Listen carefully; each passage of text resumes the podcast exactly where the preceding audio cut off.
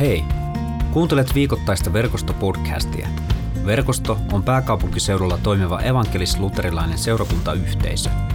Podcast on kuunneltavissa Spotifyssa, SoundCloudissa ja Apple Podcastissa sekä katsottavissa YouTubessa. Lisää tietoa verkostosta löydät osoitteesta verkosto.net. Hyviä kuunteluhetkiä.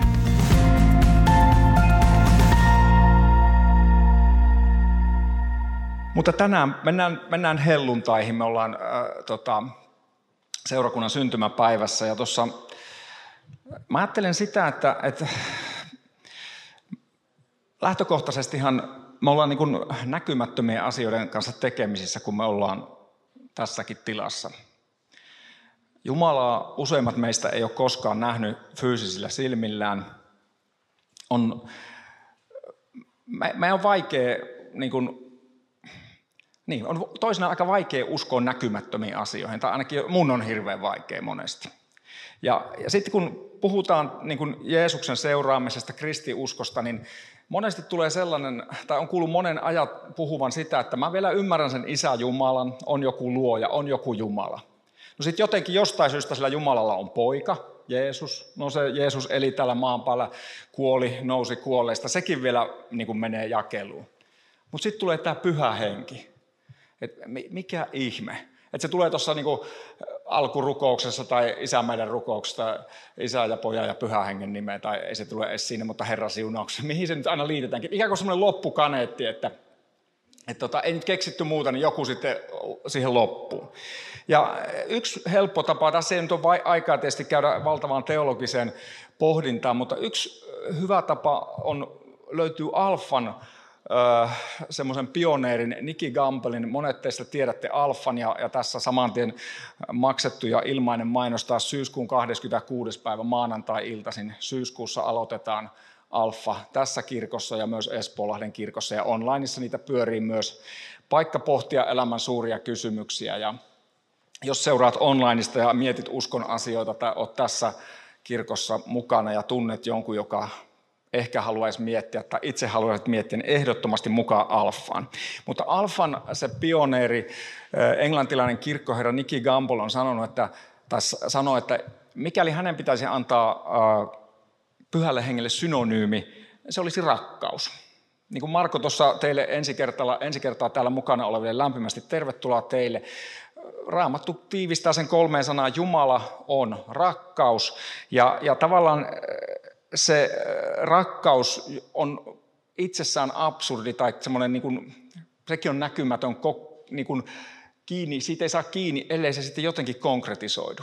Ja mä ajattelen, että pyhä henki on juuri se, joka tekee sitten sen Jumalan rakkauden todelliseksi sun ja mun sydämiin, jotenkin koskettaa meidän sydäntä. Ja sitä me nyt tänään tässä vähän ehkä mietitään yhdessä. Klassisesti luterilaisessa kirkossa se on sanottu, että pyhä henki kirkastaa Kristuksen. Ja äh, raamatun mukaan Jumala lähetti poikansa tähän maailmaan, koska hän rakasti maailmaa niin paljon. Ja sitä kautta pyhä henki kirkastaa meille sen työn, minkä Jeesus on tässä maailmassa tehnyt, ja joka työ jatkuu edelleen ja edelleen ja edelleen. Tekee eläväksi jotenkin Jumalan todellisuuden. Tämä tämmöisenä nyt niin kuin, äh, alkusoittona. Kun puhutaan pyhästä hengestä, niin puhutaan rakkaudesta, puhutaan Jumalan rakkaudesta. Pyhä henki on persona, mutta hän tulee jotenkin, tuo sen Jumalan rakkauden todelliseksi meidän keskellemme. Mutta sitten mä haluan antaa oikeastaan tuohon tekstiin, mihin me kohta mennään, niin yhden sanan, joka kannattaa muistaa, ja se sana on kaikki. Siellä toistuu kerta toisensa jälkeen sana kaikki. Mä, menen, mä luen meille tämän päivän niin sanotun toisen lukukappaleen, eli luen apostolien teoista, siitä ensimmäisestä helluntaista pätkä, mutta sitten mä luen muutamaa muutakin, tai, tai referoin muutamaan muuhunkin apostolien teon ja yhteen vanhan testamentin tekstiin. Mutta siellä toistuu sana kaikki. Siellä alkukreikassa se on tämmöinen pas tai pan alkuinen, että riippuen vähän miten sitä on siellä käytetty, mutta vaikka jotkut muistatte minun ikäiset, tuota, hyvän ikäiset ihmiset ja vähän iäkkäämmätkin tai kypsemmät, niin esimerkiksi tämmöinen lentoyhtiö kuin Pan America. Se oli, että kaikki Amerikka tai, tai panteismi, tällaisia erilaisia pan-liitteitä me tunnetaan ja se on se sana kaikki. Eli muistetaan rakkaus ja kaikki. Ja nyt mennään sitten päivän tekstiä. Se tulee apostolien tekojen toisesta luvusta sieltä 13 ensimmäistä jaetta. Äkkiä taivaalta kuului kuin kovan tuulen kohina. Ääni täytti koko sen talon, jossa he olivat. He näkivät jotain, joka muistutti tulen liekkejä. Ne jakautuivat ja laskeutuivat jokaisen päälle. Kaikki täyttyivät pyhästä hengestä ja alkoivat puhua itselleen vierailla kielillä sitä, mitä henki sai heidät julistamaan. Jerusalemissa oli hurskaita juutalaisia. He olivat lähtöisin kaikista maailman kansoista ja ääni keräsi koolle suuren väkijoukon. Kaikki hämmästyivät, sillä jokainen kuuli puhuttavan omaa kieltään. He kyselivät ihmeissään, eivätkö kaikki nämä puhujat ole galilealaisia? Miten me kaikki kuulemme heidän puhuvan omaa äidinkieltämme? Paikalla on partilaisia, meedilaisia ja elamilaisia. Täällä on väkeä Mesopotamiasta, Juudeasta, Kappadokiasta, Pontoksesta, Aasian maakunnasta, Frygiasta, Pamfyliasta, Egyptistä ja Libyasta, Kyrenen seudulta. Jotkut ovat käymässä Roomasta, jotkut ovat juutalaisia ja toiset juutalaiseksi kääntyneitä.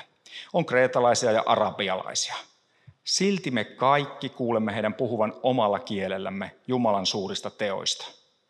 Kaikki olivat ihmeissään ja kyselivät epätietoisina toisiltaan, mistä mahtoi olla kyse. Jotkut kuitenkin arvelivat pilkallisesti, nuo ovat tainneet vetää päänsä täyteen makeaa viiniä.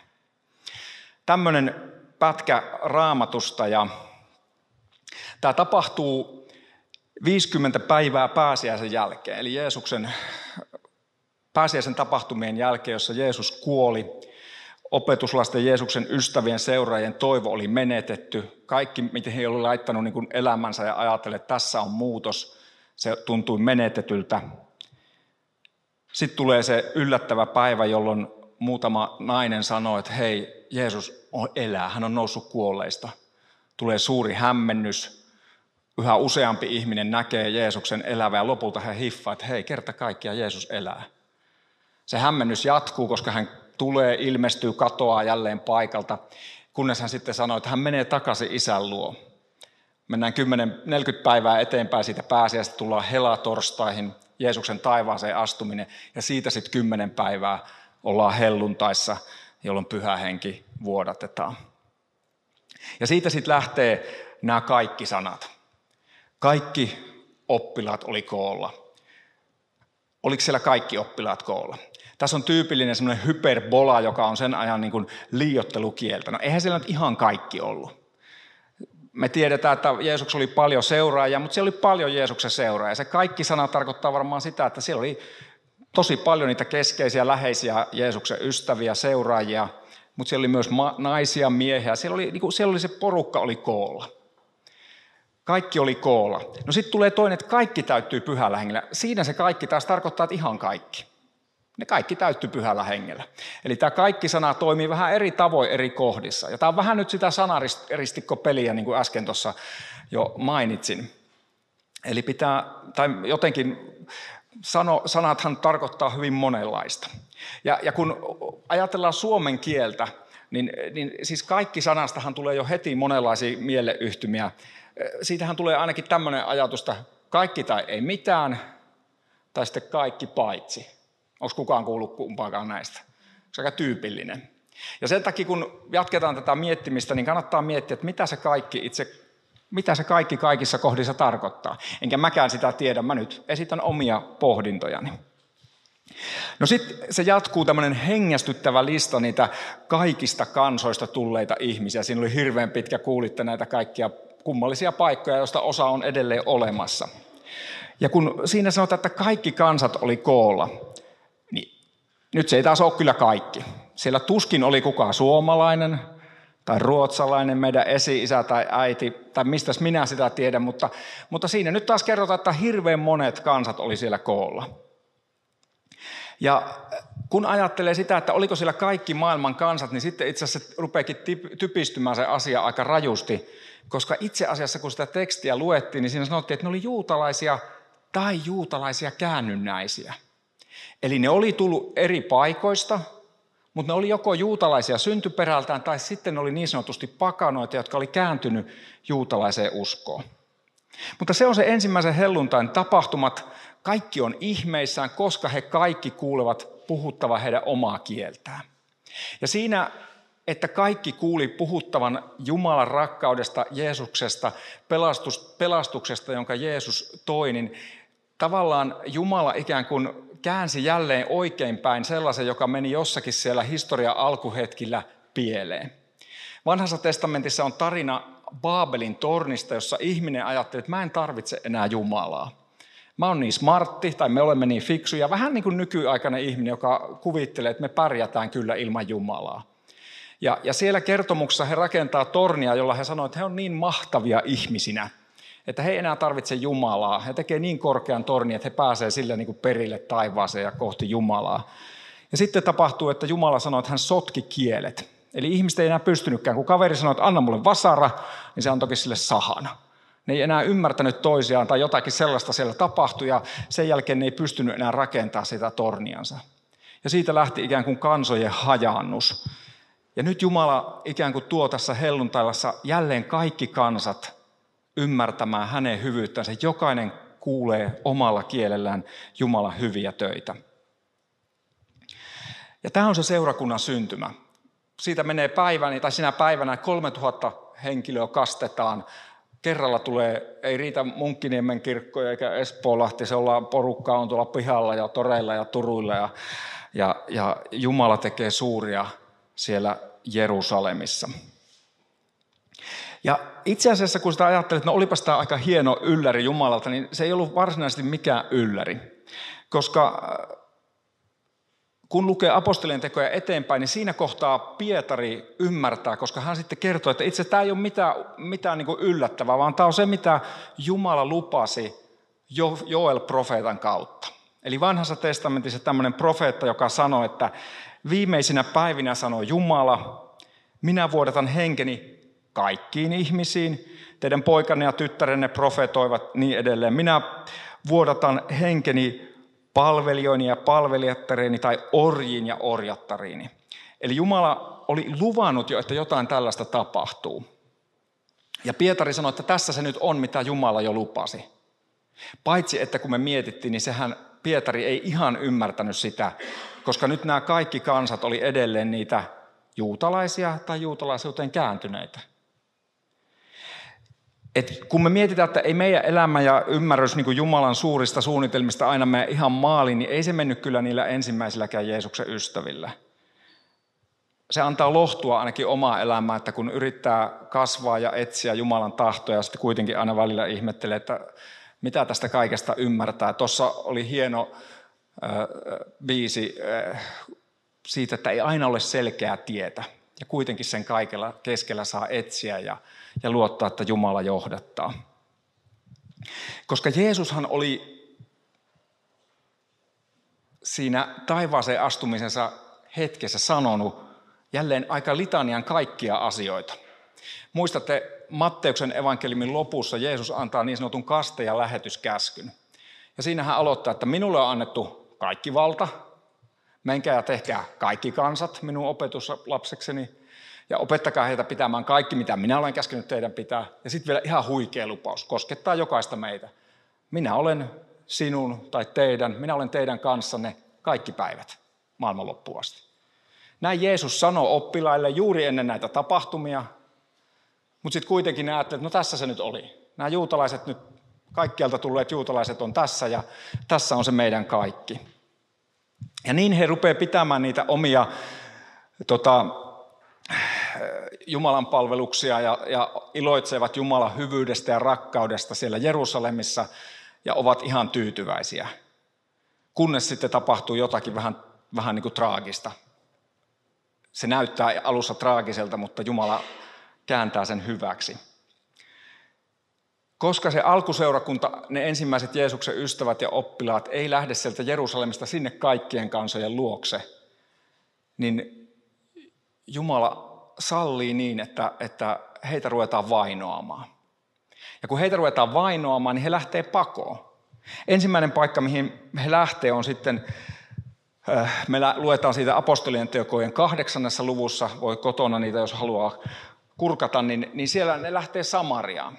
Ja nämä samarialaiset oli tavallaan niin kuin niiden juutalaisten serkkuja, vaikka ne oli itse asiassa niitä, niin kuin, ne, ne oli niitä oikein inhokkeja vanhassa testamentissa se, se juutalainen kansa jakaantui ja, ja sitten siitä syntyi tämmöinen samarialainen sekakansa ja nämä, nämä niin, kuin niin sanotusti puhtaat juutalaiset ihan erityisesti inhos niitä samarialaisia. Ja siitäpä syystä esimerkiksi Jeesuksen vertaus laupiasta samarialaisesta, joka oli se, niin kuin se hyvä, se good guy siinä tarinassa, kuten ehkä muistatte, niin se on niin merkittävä.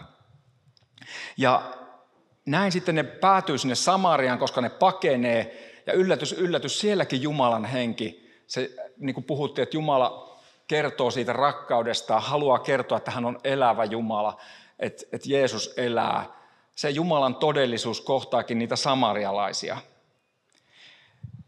Ja sitten pitää mennä, tai luetaan pikkusen eteenpäin sitä kahdeksannetta lukua apostolien teossa, niin seuraava semmoinen merkittävä, tai minkä mä nyt tänään haluan nostaa, on sellainen henkilö, siellä on semmoinen etiopialainen hoviherra, joka, joka niin kuin meidän vanhassa, tai 92 kirkkoraamatussa sanotaan, ja, ja siellä Filippus kohtaa tällaisen kaverin, ja se, se tota, taas ihan pitkä tarina lyhyesti, se lukee Jesajan kirjaa, se, se etiopialainen kaveri, ja, ja sitten Filippus selittää sille, kun se ei oikein ymmärrä, mitä siinä tapahtuu. Se on vähän niin kuin sitä ristikkoa tekemässä ja miettii, että mitä, mistä ihmeestä tässä puhutaan. Onko kellään ollut sellainen fiilis, kun lukee raamattu, että mitä tässä oikein se, mitä tässä tapahtuu?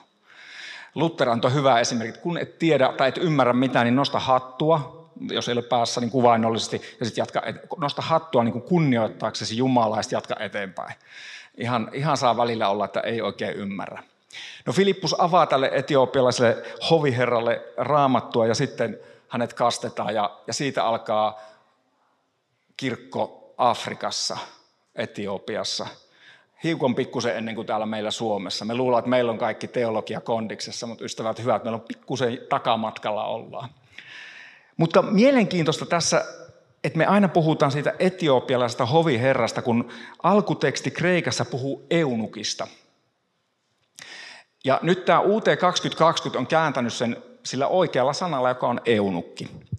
Eunukki oli siis sellainen, jota käytettiin, oli syntymästään mieshenkilö, jolta oli joko kastroitu tai murskattu kivekset, että hän ei kehity varsinaisesti maskuliiniksi, vaan ja sen jälkeen hän on niin luotettavampi kaveri, se on harmissa, hyvä vahti, se on, ei tapahdu tiettyjä asioita, koska hän, hänen maskuliinisuutensa on viety.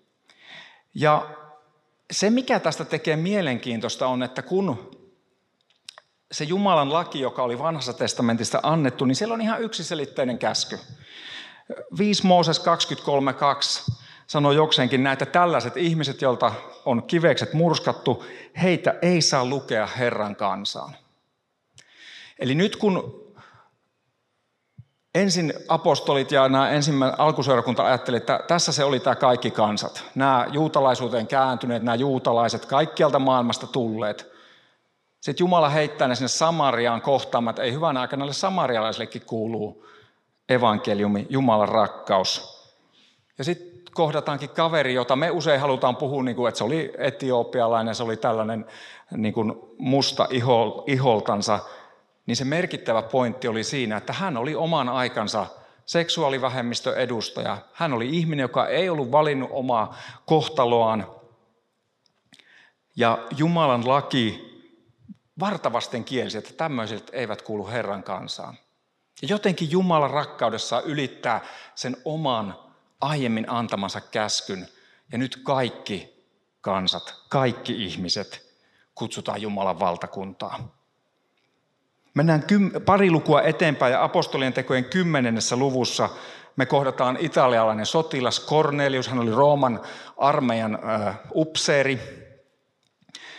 Mutta siinä sanotaan, että hän oli tämmöisessä nimenomaan italialaisessa joukko-osastossa, että luultavasti hän oli, tota, no eikä häntä Cornelius-nimisiä edelleen löydy. Minulla ei ole, olen käynyt merta edempänä kalassa monessa maailmanmaassa, mutta Italiassa ei ole tullut käytyä vielä. Täytyy yrittää jossain kohtaa korjata. Mutta äh, jälleen kohdataan ihminen, joka ei kuulu siihen Jumalan kanssa. Hän on nyt sitten semmoinen ihan peruspakana. Hän on kuullut Jumalasta ja ikään kuin haluaa tietää lisää. Ja Pietarille sitten annetaan nämä näyt ja Kornelukselle annetaan näyt. Ja selkeästi Jumala kertoo, että myös hänet kutsutaan. Pyhä henki kutsuu tämän Korneliuksen ja hänet niin kuin esimerkkinä siitä, että kaikki kansat on kutsuttu Jumalan valtakuntaa. Ja niinpä jotenkin helluntaissa tapahtuu se, se on käännekohta, mä sanoisin maailman historiassa. Koska siihen asti Jumala oli kertonut sitä omaa tai, tai kutsunut ihmiskuntaa sitä kautta, että hän oli valinnut ensin yhden miehen, Abrahamin. Siitä syntyi valittu kansa, ja sen valitun kansan sisältä oli näitä vielä valittuja ihmisiä, oli erityisesti yleensä miehiä, oli pappeja, oli kaikenlaisia. Ja, ja sitten oli se pyhä maa, Israel, pyhä kansa, juutalainen kansa. Ja nyt sitten helluntaissa Jumala kääntää ikään kuin ihan uuden lehden omassa suunnitelmassaan enää ei ole valittua kansaa, vaan kaikki kansat ovat valittuja. Ei ole valittuja ihmisiä, tietynlaisia, jotka täyttävät tietyt kriteerit, vaan jokainen ihminen on valittu. Ei ole enää yhtä pyhää maata, vaan tämä koko tellus, kaikki paikat tässä maailmassa ovat pyhää. Koko, jos lukee Paavalin kirjeitä, niin hän puhuu niin kuin kosmoksesta, kuinka Kristuksen, Jeesuksen pelastustyö ulottuu kaikkeen siihen, mitä näkyvää ja näkymättömään maailmaa koko maailma, kaikki ihmiset, kaikki kansat, kaikki maat ovat pyhän hengen rakkauden, Jumalan rakkauden kohteita ja hän haluaa kaikki meidät kutsua valtakuntaansa. No mitä tämä sitten tarkoittaa meille täällä 22 vuonna Suomessa tai missä me nyt kuunnellaankin tätä onlineissa tai mitä se voisi tarkoittaa meille? Mä ajattelen, että tässä on juuri nyt tullaan siihen mun alussa heittämään lauseeseen, joka meillä suomalaisilla usein tulee mieleen, sanasta kaikki. Me sanotaan, että joo, Jumalan rakkaus on ihan, että kyllä se kuuluu kaikille, se tulee pilkku paitsi. Että tuleekin se kaikki paitsi, ja sitten se lähtee kahteen suuntaan. Voi sanoa näin, että kaikki paitsi ja sitten me aletaan luettelemaan. Mun teologia on vähän parempi, niin noi ei kuulu ja nämä ei kuulu, kaikki paitsi. Tai sitten se toinen suunta on se, että kaikki paitsi minä. Koska sitten me katsotaan peiliin tai sisimpäämme ja ajatellaan, että kuule jos tietäisit mun elämän. Et kyllä se Jumala rakastaa tuota mun vieruskaveria, tuota mun edessä olevaa, ja, mutta ei, ei, ei niinku, tähän, tähän niinku, mun elämä ei kestä mitään päivän valoa, mun elämä on niin, niin sekaisin, että, että varmasti kaikki paitsi minä. Ja mä ajattelen, että me jopa ihmisinä nyt, nyt kun päivää vaille 50 vuotta on elänyt, niin me kuljetaan jopa eri kohdissa eri elämäämme näitä molempia polkuja. Joskus meidän on helppo luottaa siihen, että minäkin olen siinä kaikki sanassa mukana.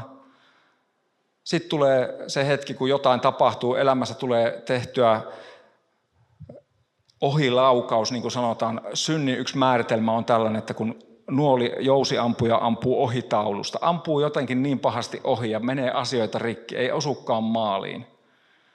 Menee oma elämä, menee läheisten elämä, menee maine, menee kunnia. Ja toteaa, että ei enää, enää ei Jumalan rakkaus kyllä voi minua koskettaa. Tai sitten meillä tulee se, että me kasvetaan niin, niin hengellisiksi, että kyllä niin kuin tänne verkoston väelle tai meille, meille luterilaisille, että me tiedämme tämän teologian, mutta että nyt sitten tuolla tavalla tai näin ajattelevat. Ja sitten me laitetaan erilaisia listoja. Liian liberaali, liian konservatiivi, liian sitä, liian tätä. Ei kestä tämä etiikka, ei kestä tuo. Kun Jumala sanoi, että kaikki. Ihan kaikki. Hän lupasi jo siellä Joelin kirjassa, että hän vuodattaa henkensä kaikkiin ihmisiin. Hän vuodatti sen helluntaina kaikkiin. Hän näytti se uudelleen ja uudelleen, kun opetuslapset ei ymmärtänyt sitä. Piti lähettää Filippus sinne jonnekin, miten se otti ne kiinni, ne, ne tota, hevosvankkurit, lukekaa raamatusta, älä kysy multa. Tapahtuu kaikenlaista, että me jotenkin pikkuhiljaa voitaisiin ymmärtää, että ihan oikeasti kaikki. Mä haluan lopettaa tämän helluntai-puheen ö, Maltalle. Se on paikka, jonne siellä apostolien tekojen lopussa Paavali Haaksi rikkoutuu. Ja tota, neljä vuotta sitten me vietettiin Netan kanssa tota, niin, 25-vuotis hääpäivää. Mentiin, joku piti löytää joku ei kerkeä kaikissa maissa käydä, mutta on kiva käydä joskus jossain uudessa maassa silloin, kun vielä normaalisti matkustettiin. Ehkä nyt taas toivottavasti joskus matkustetaan, mutta me ajattelin, että se on kiva raamatun maa, käydään katsomassa Malta ja päädyttiin Maltan saarelle ja mä, mä toin sieltä mikä se oli se joku vanha, että mä toin sieltä tämän kiveen. Se oli joku vanha vitsi, sketsikin, mutta tota, mä toin oikeasti sieltä Maltalta tämän kiven. Se ei nyt näy, en tiedä, se ei näy sinne varsinkaan varmaan online, eikä se näy kyllä välttämättä hirveän hyvin tänne kirkkoonkaan, mutta tämä on Maltan saarelta, sieltä rannalta mä poimin tällaisen kiven. Siellä apostolin teossa kerrotaan, että se laiva haaksi rikkoutui, kun oli myrskyssä ja sumussa ja kaikessa. Mä sanoin, että vaikka sulla olisi mitkä nykymaailman kepsit ja systeemit, sinne kyllä luultavasti ajat karille. Se on ihan yhtä kallio se koko saari. Se oli merkittävä silleen, että kerta kaikki, että näillä, näillä rannoilla se Paavali ja sen kaverit kulki, ja kun se kertoi, että tänne haaksi rikkoutuu, niin sinne kyllä haaksi rikkoutuu helposti, jos niin kuin myrskyssä saapuu. Ja tota, mutta sitten tämä kivi, tämä merkittävämpi puoli oli siinä, että kun mä otin tämän, niin mä, mä niin jotenkin koen, että tämä kivi on vähän niin kuin mun elämä. Tämä on tällainen aika kulmikas ja, ja vähän röpelöinen ja, ja tota, siitä, siitä, nyt, niin siitä irtoaa kaikenlaista niin kuin semmoista ikävää. Kun tätä pitää kädessä, niin käsi menee vähän likaiseksi. Sitten siihen on tarttunut vuosien ja vuosikymmenten, siinä oli jo tällaisia kuolleita jotakin, niin kuin pikku, mitähän, mä en tiedä mikä toi on, joku otus, joka loinen tuohon kiveen, no ei se nyt loinen varsinaisesti, kun mitä se nyt tekeekin siinä kiven, kiven pinnassa. Ja sitten siellä on jotain kuolleita kasvin niin kuin jämiä tuolla, tuolla toisella puolella. Ja tällainen, tällainen kivi mä otin mukaan. Et jotenkin kun mä kohtaan ihmisiä, niin mä en toivoisi, että mä, niin kuin, musta lähtisi kaikenlaista tota, kaikenlaista röppöä, mutta niin sitä vaan tuntuu lähtemään. Mutta sitten mä otin myös toisen kiven sieltä Maltalta. Se on ihan siitä, sen ensimmäisen kiven vierestä. Se on ihan sileä. Se on tällainen, mä laitan nämä tähän ehtoollisjonoon, niin sä voit ainakin katsoa, ja vaikka halutessa vähän hiplatakin pyhiä kiviä. Nämä on mulle merkittävät kivet. Nämä löytyy meidän kuistilta. Kun tuutte kylään meiltä, niin kysykää, että missä Maltan kivet on, niin mä sitten näytän ne vielä niille, ketkä että nyt pääsen näitä katsomaan tai kokeilemaan. Tämä kivi on samaa Maltan kalliota. Se on ihan sileä. Sitten ei lähde mitään. Se on tämmöinen pölytön. Se on, sit on kiva pitää kädessä, kun siitä ei jää niin röppöä käteen, eikä siitä tota, se on jotenkin muutenkin hyvän tuntunen kädessä. Ne on sitä samaa Maltan kalliota, jota vuosisadat ja tuhannet ja kymmenet ja paljonko tämä nyt tellus on pyörinytkään, niin Välimeren aallot on huuhdellut. Jostain syystä tuo toinen kivi on hallinnut vähän lähempänä aikaa ja se ei ole päässyt siihen samaan huuhteluun kuin tämä kivi. Ja, ja tota, näin mä ajattelen, että lopulta pyhän hengen työ on niin kuin, mitä se on. Et meidän elämä on hirveän usein vähän tällaista. Et siinä on kaikenlaista niin kuin, särmää, ja jos tällä niin kuin, molemmilla kyllä jos kopauttaa, niin kyllä se sattuu. Ymmärrätte? Huono vertaus. Ei pitäisi mennä ohi omia alkuperäisten ajatustensa. Mutta ymmärrätte, että tämä kivi, tästä niin kuin edelleen putoaa niin kaikenlaista ja se, niin kuin, se vaan niin kuin osa kuraa. Kun taas tämä kivi on niin kuin ihan niin kuin älyttömän samaa kiveä ja hirveän erilainen. Ja sitten tähän kiveen on silleen hauskasti muodostunut, kun mä, mä silloin, että tähän on niin pikkuhiljaa muodostunut myös sellainen risti, että silloin on sellainen pystypuu ja poikkipuu ja, ja jotenkin eh, näin mä ajattelen, että, että tota niin, itsensä uhraava rakkaus, joka pohjimmiltaan Jumala on, jonka hän meille Jeesuksen ristin kuolemassa näyttää. Hän levittää kätensä, kuolee koko tämän ihmiskunnan ja tämän luomakunnan puolesta ja, ja ikään kuin kutsuu niillä avoimilla käsillään, haluaa kutsua meidät takaisin kotiin. Ja, ja sitten pyhäin, tai siis sitten siinä ylösnousemuksessa hän kertoo sen, että kaikki se, mikä meidän elämässä on pielessä, se lopullinen vihollinen, mitä kukaan meistä ei voita kuolema, sitä me ei kukaan päästä karkuun. Mä tiedän sen nyt taas pikkusen paremmin kuin kymmenen vuotta sitten. Se, se tulee meille ja se on voitettu myös. Meidän elämä on kondiksessa Jumalassa, koska Jumala on rakkaus ja hän on kuoleman voittanut rakkaus. Hän on itsensä uhraava rakkaus. Ja, ja siinä pyhän hengen rakkaudessa hän haluaa hioa sinun ja minun ja meidän jokaisen elämää, että se voisi muuttua, siitä voisi lähteä ne kuonat pikkusen ja se voisi muuttua enemmän ja enemmän tämmöiseksi sileäksi, itsensä uhraavaksi rakkaudeksi. Ja silloin kaikki kansat ja silloin kaikki ihmiset, niin kuin tuossa alku, mitä luettiin alussa, he saa kuulla omalla kielellään, omassa eläinpiirissä, omalla tavallaan he saa kuulla Jumalan rakkaudesta ja hyvyydestä. Ja he saa niin kuin se ensimmäisen helluntai väki, he saa ihmetellä ja miettiä, että mitä ihmettä täällä tapahtuu. Miksi nuo ihmiset rakastaa mua, vaikka mä oon tällainen. Ja miksi ne elää tollasta elämää, koska Jumalan rakkaus alkaa muuttaa sun ja mun elämää. Se sama vesi, kun sä mietit, että no mutta kun se ei kuulu mulle. Niin ystävä hyvä, jos mä heitän nämä ihan mihin tahansa, alun perin sinne Välimeren veteen niin kuin ne nyt oli, niin se sama vesi ympäröi nämä molemmat kivet. Ja jos sä ajattelet, että sun elämä on niin rososta ja niin ei kestä päivänvaloa, kun ei oikein itsekään kestä omaa itseänsä, niin se Jumalan rakkauden vesi ympäröi sut täsmälleen samalla tavalla kuin sen, sen sun ihanne kuva, jollainen sä toivoisit olevas. Ja millainen sun elämä on loppuun asti, millainen se on tänään, niin se Jumalan rakkauden vesi huuhtoo sitä kaikkina elämäsi päivinä. Ei ole mitään, mikä voi erottaa meitä Jumalan rakkaudesta, joka on tullut meitä, meidän osaksemme Jeesuksessa Kristuksessa. Näin sanoo apostoli Paavali, joka sieltä Maltalla näitä kiviä, näiden kivien päällä se silloin aikanaan käveli. Ja tuo sama Jumalan rakkauden aalto ja vesi haluaa ympäröidä meidät tässä kirkossa siellä kotona, kun kuuntelet tai myöhemmin, jos kuuntelet tätä nauhoitusta. Jumalan rakkaus ympäröi meidät kaikki. Se ympäröi kaiken, mikä meidän elämässä on pielessä. Se lahjoittaa meille kaiken, mitä me tarvitaan elämäämme ja siihen, että me voimme elää Jumalan lapsina. Rukoillaan yhdessä. Kiitos Jeesus kaikesta. Kiitos Isä, että lähetit meille poikasi, että me voitaisiin ymmärtää edes hitusen verran enemmän sinun rakkauttasi.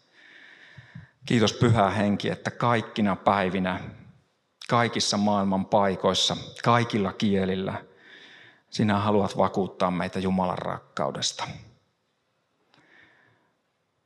Jos tunnistamme itsemme, että olemme sanoneet kaikki paitsi. Kaikki paitsi nuo tuolla toisella tavalla ajattelevat, toisella tavalla uskovat. Jos löydämme itsemme tuomin, tuomitsemasta toisia, niin kiitos, että annat sen meille anteeksi. Jos taas tunnistamme itsessämme sen, että sanomme kaikki paitsi minä, niin silloinkin me asetumme Jumala sinun yläpuolelle, koska me sanomme, että sinun sanasi, että kaikki, myös minä, olen sinun rakkautesi kohde. Me kiistämme sinun sanasi. Anna meille sekin anteeksi ja auta meitä luottamaan, tuntemaan, tietämään, että kaikki tarkoittaa myös minua. Tässä hetkessä haluamme jättää itsemme, koko elämämme, jättää sen, mikä sydäntämme ehkä painaa ja tulla sinun rakkautesi huuhtomiksi. Jos jotakin sydämelläsi kannat, niin nyt on hyvä hetki tässä hiljaisuudessa jättää se Jumalalle ja päästää painolastit pois.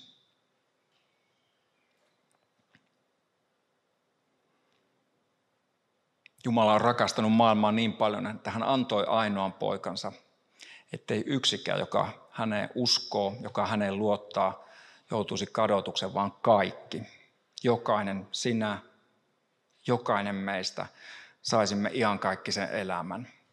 Elämä, joka alkaa tässä ja jatkuu ikuisesti. Jumalan palvelijana ja hänen antamin valtuutuksin ystäväni haluan vakuuttaa sinulle, että kaikki sinun syntysi on anteeksi annetut. Ne on siirretty niin kauaksi kuin itä on lännestä ja koska Jumala ei sinun syntejäsi, sinun rikkomuksia, rikkomuksiasi muista, älä sinäkään. Ja tämän synnin päästö julistan sinulle isän ja pojan ja pyhän hengen nimeen.